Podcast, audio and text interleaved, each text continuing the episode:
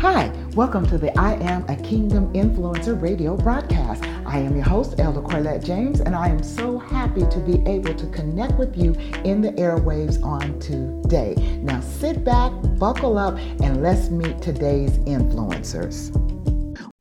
Well, hello and good evening, good morning, good afternoon, wherever you may be hearing the sound of my voice. Welcome to the I Am a Kingdom Influence broadcast. I am so excited to spend some time with you on today. I am Quaylette James, and we have an exciting show in store for you. I am very, very big on people that um, focus on things that will make an impact into the lives of others, obviously, but also into the structure of things that are around them as well. So I'm excited today. I, my guest today is a young lady by the name of Karen Walker. And I have to tell you that what really, really drew me to her initially was the name of her book, because I just absolutely love the title. She is the author of No Dumbing Down. So welcome to the show, Karen, and thank you for being a part of I Am a Kingdom Influencer. And a sincere thank you to you, Coylette. I'm uh, happy to be here. Thank you. Thank you. You got to tell me about the book. What is the yeah. what is the crux of the book? What is the inspiration for the book? Um, let's just get in it. All right. Well, thanks. Um, so, No Dumbing Down was uh, born out of my experience, and we'll talk more about that, I'm sure, as we get mm-hmm. into uh, the rest of the show. Uh, but, but dumbing down, if we think about dumbing down in an organization, it's we're all pretty familiar with it. It's it happens. Um, uh, it's it's what I think of as sort of teamwork as usual. And the way that that occurs is that you know we we go somebody decides that the organization is going to work in teams or we're going to do better in our work with teams because mm-hmm. teams have enormous potential and they're you know we must work cross functionally in today's organizations. I don't know anyone who can work in their silo and be successful. Right. And so we have this big all hands meeting and people come and they get excited and there's some training and we do trust falls or something and we get hats and t-shirts and and people start to believe that this time things can be really different right mm-hmm. and so they go back to their teams and they they try these new behaviors and for a while things get better and people are pretty excited about it mm-hmm. and then what happens is we just revert back to our old behaviors and mm. so, what happens is conflicts start coming up and they don't get resolved, or uh, decisions don't get made or don't get made well, or people we thought were sort of in the same ballpark as we were around our values and our priorities turn out to have different values and mm-hmm. priorities. And and and then things well things get worse. And what happens is over time as these things get worse, we in particular your A players will not want to work on the team anymore right? Mm-hmm. they're not going to want to work in a situation where they have to dumb down. Mm-hmm. and the and the reason that the dumbing down comes up is because a team can only work at the level of its lowest performing member. It's like a weak link in a chain right? So if you think about the teams you've been on you know you can come in with all the vim and vigor and expertise in the world but if there's a low functioning member in that team you can't move forward without them. Right. And so your A players start to avoid the team. It's like a tar pit, right? They don't want to go there. Uh, and eventually they will they will stop contributing the team. And I my experience is they will exit because it's it's insidious. It's sort of like a corporate virus, right? Once this thing takes hold, it it spreads, and and then your organization really cannot work into its potential. Mm-hmm. And I also firmly believe, and my experience shows that the the most important team to pay attention to this on is the senior team. Mm-hmm. Um, it is CEOs and senior leaders who are responsible for making sure that this phenomena does not take hold in their organizations. Okay. Uh, and they have to start that by working together as a true high performing team at the highest level.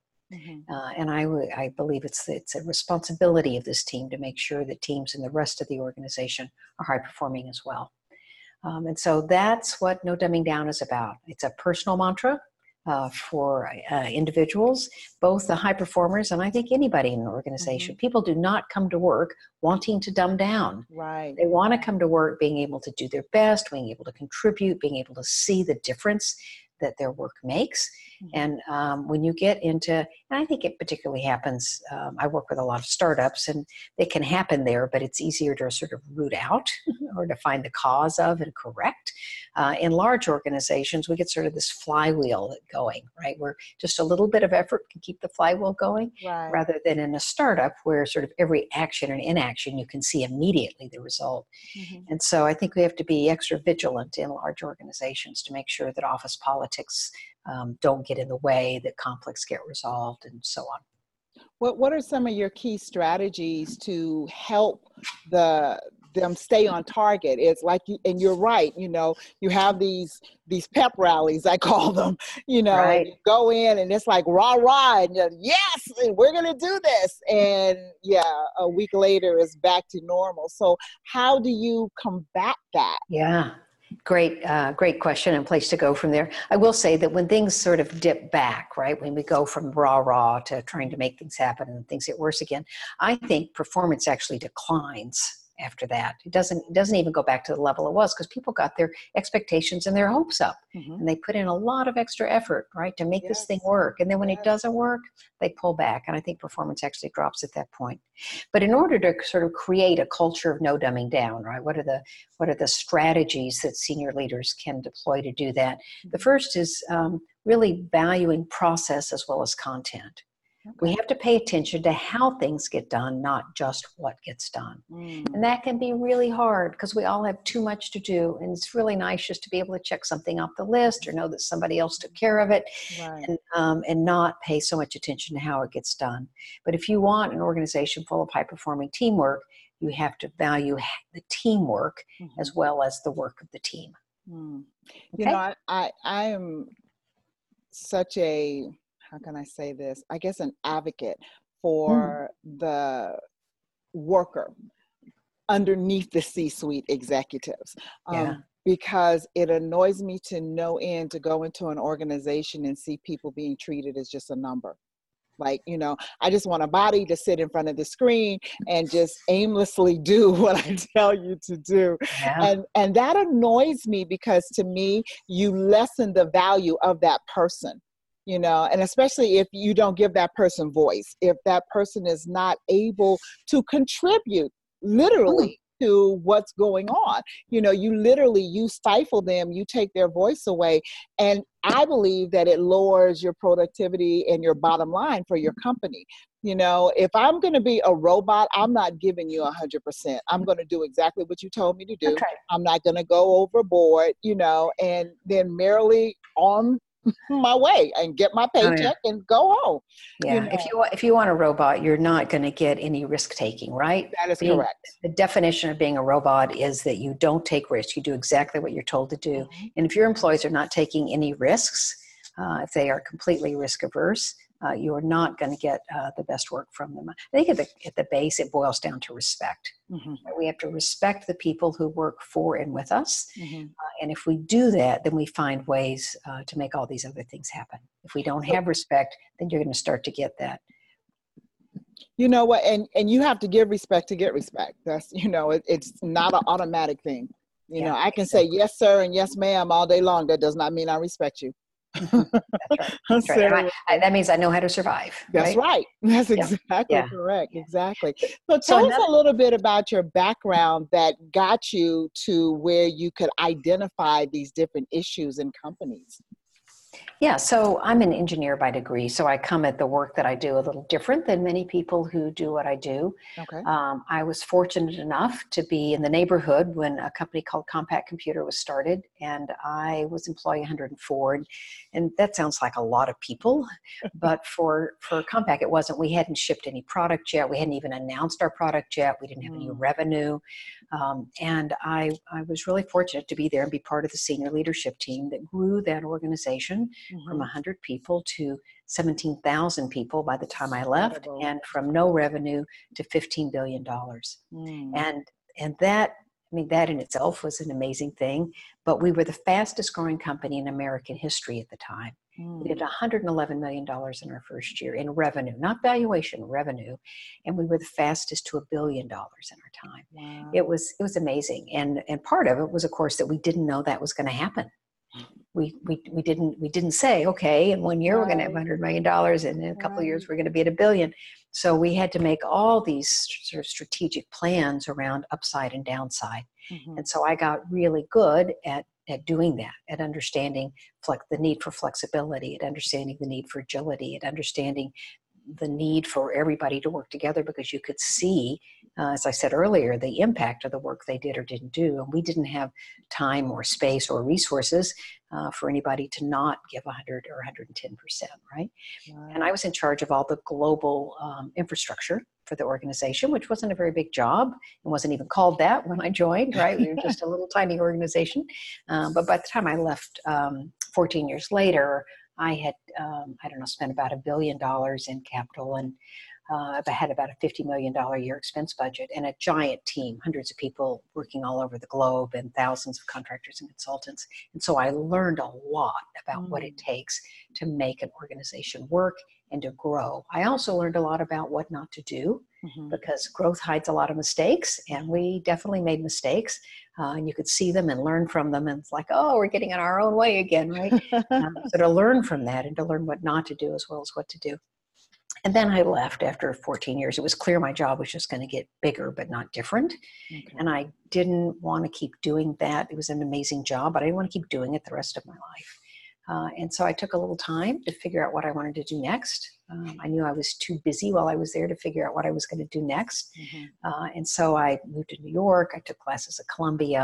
I went to a lot of conferences. I just explored. And uh, I met my now husband uh, and Mhm. business partner, who's a PhD psychologist who comes at things very differently than I do Mm. and we worked together for 10 years he had been working with ceos and um, we formed this business and uh, between us we have a pretty broad spectrum of uh, looking at problems of solving problems of understanding what's going on in an organization. Uh, and uh, it's just been it's been amazing uh, the kind of work. And i'm so results oriented um, that just to be able to see the difference uh, that we can make an organization um, is very rewarding so i want i want to do work that's rewarding for me i want to do work that makes an impact for my clients Mhm. uh, and um, i take clients who uh, who want to be better CEOs, right? Who want to be better senior leaders in an organization and really make a difference, not only in terms of growing the company, because we can do that financially in a lot of Mhm. different ways, Mhm. in growing a company that is a good place to work, that Mhm. is uh, an employer of choice, uh, as well as getting these phenomenal uh, returns on, on the investment that's been made. That's awesome. I believe that when you like the place that you come to that you call work, it ceases to be drudgery and Right. real work. Um, and, and you're more productive, obviously. So, from a standpoint of an engineer, you, I would imagine, focus in on structure and strategy, like, you know, very rigidly, I, I, I would imagine. Is that so? Yeah, um, I definitely appreciate a good process. Okay. um, but what's also true, I think about this sort of this continuum from startup to grown up, right? And we think that these, we think organizations should move in linear direction, right, from startup Right. to grown up. Right. But in fact, um, I, I argue and I have seen that organizations who are successful can double back. You don't have to you don't have to get stuck in grown up mode because when we think about startup, we really think about just in terms of process, sort of seat of the pants, right? There's no Mhm. process. You just do what needs to be done in the moment and you move on. Mhm. Uh, and when you think about grown up companies, you think about companies that have a lot of process. That you know, there's there's a process for everything. There's a way things get done around here, uh, and that can be stayed, right? That can really stifle things. Um, and I, be- I believe that you have the ability in your organization to apply process to those things where you can use process, right? If they're replicable and repeatable and scalable, just do them over and over again. But there are many things that we we apply process to uh, in a rigid way that is not serving the moment. Um, so to really whatever the moment needs to be able to respond to it. If you need a process, have a process. If you need something more agile, be more agile, and to give your employees the the freedom to decide that and to do it right Mhm. uh, because i i think over processed organizations um, really slow themselves down. They hurt themselves. They can't react to the change that needs to happen mm. in today's world, right? What's coming at you, both from the outside and the mm-hmm. inside. Mm-hmm. Um, if you're always falling back on process, in some ways, you're also not thinking through the problem. You're just relying on the process. I think you just kind of stepped into my brain pattern mm.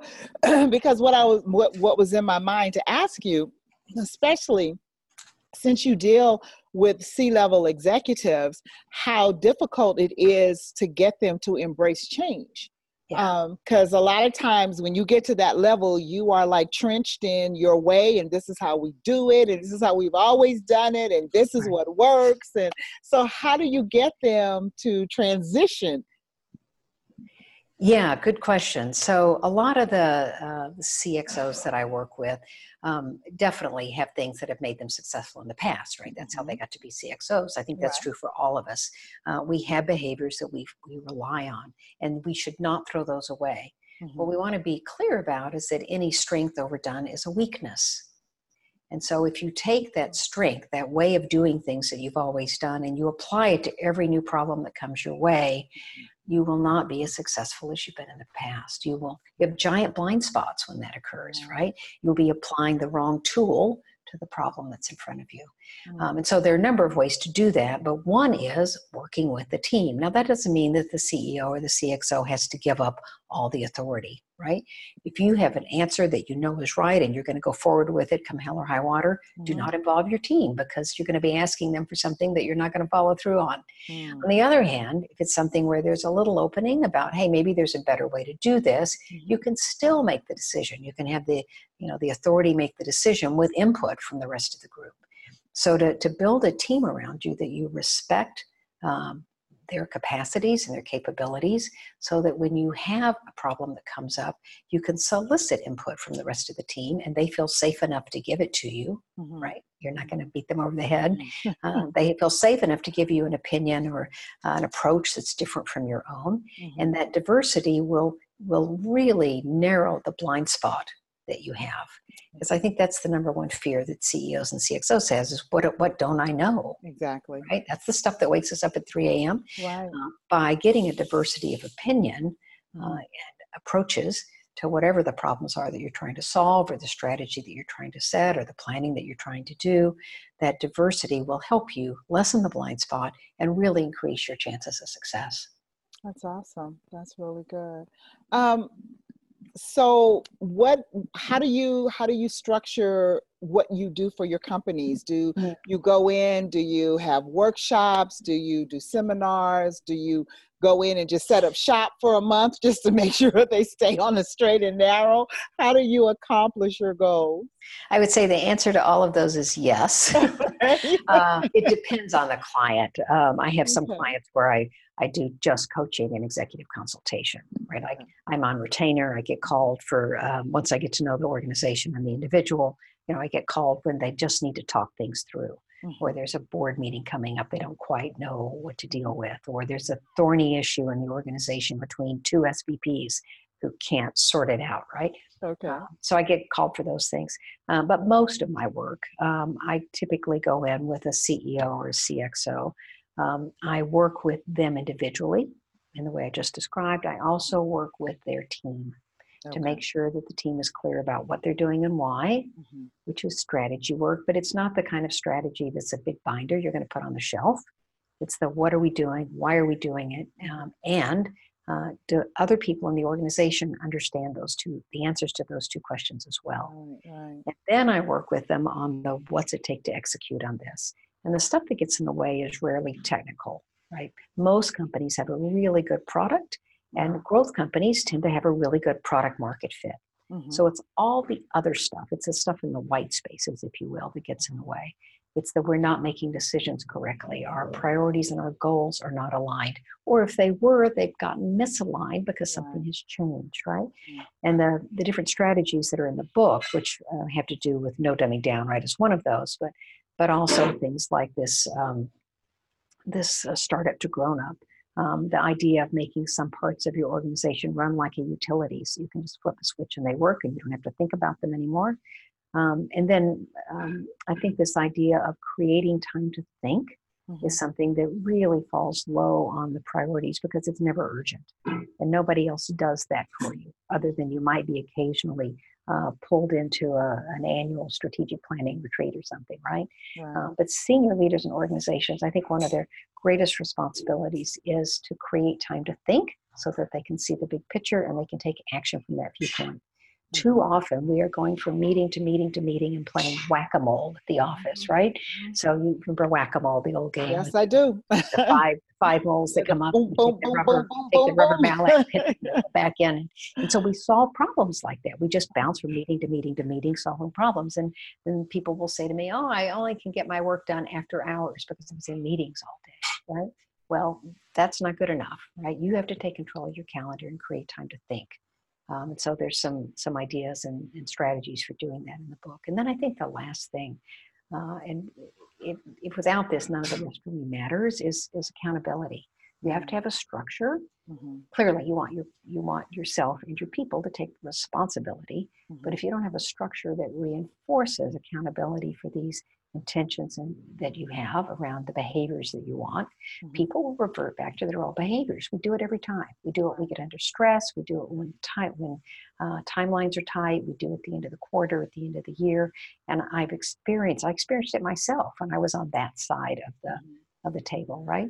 Mm-hmm. Uh, but we have to have a structure for accountability. Nothing onerous but you know times when we're going to check in how we're going to check in mm-hmm. and then a method right this is the process versus content thing again for talking about what happened and why it happened mm-hmm. whether things were successful or not uh, and i think uh, that sort of uh, mechanism is uh, not only useful but it's critical to uh, an organization's success have you ever experienced having to go into a situation with a company and kind of be the bearer of bad news, just to say you're no longer relevant in what you're doing.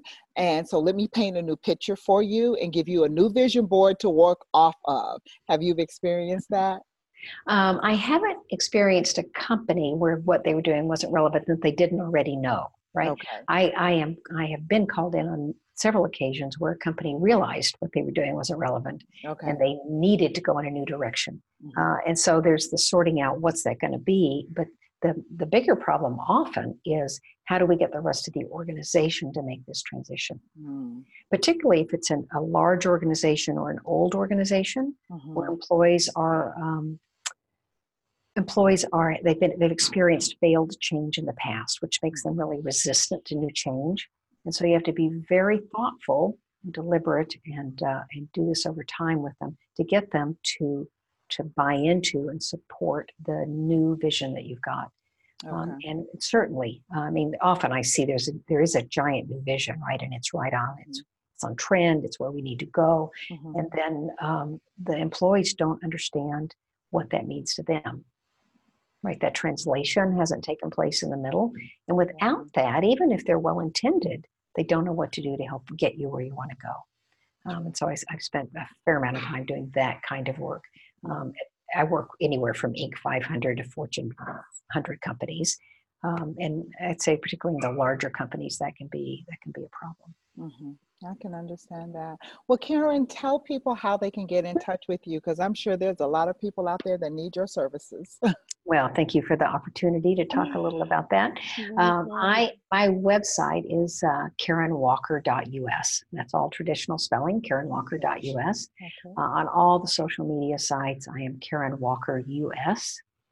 Uh, and if you uh, want uh, more information about the book, No Dumbing Down, just go to nodumbingdown.com. That'll take you back to my website to the book page. Okay. Uh, and I, again, really appreciate uh, speaking with you today. I can't believe our time is up already. So I know, much- I know. It goes by very, very fast. Do you by any chance have a copy of the book that you can hold up and show oh, them? Absolutely. I All right. The book, yeah. There you go. There you go. So now they know what they're looking for. Awesome. Thank you so much. It has definitely been a pleasure to have you on. Um, I have so enjoyed our conversation. And I just, like I said, I was just drawn to the no dumbing down. That was just monumental to me. So thank you for all that you shared. I don't know Okay. Um, thank you, listeners. Thank you, everybody, for being a part of today's broadcast. I hope that you have found it informative. You are endeavoring to do. Um, and I just, I'm so excited for what I've learned just in listening to Karen. It was very, very informative. So thank you again. Um, as you know, we close out the show just inviting you to be a kingdom influencer, keeping in mind that you can make an influence in someone else's life just by the simple smile and a hello. And that gives value to them to let them know that you recognize who they are, that they are of value. So always, always, always seek to impart value into the lives of those that you come in contact with. Thank you so much for being with us today. I really, really appreciate it. And we will be with you on the next broadcast. Thank you so much. Thank you for joining me for this edition of I Am a Kingdom Influencer. And remember, you have the ability to impact the lives of all those you come in contact with. You are a kingdom influencer. This podcast is a part of the C Suite Radio Network. For more top business podcasts, visit c-suiteradio.com.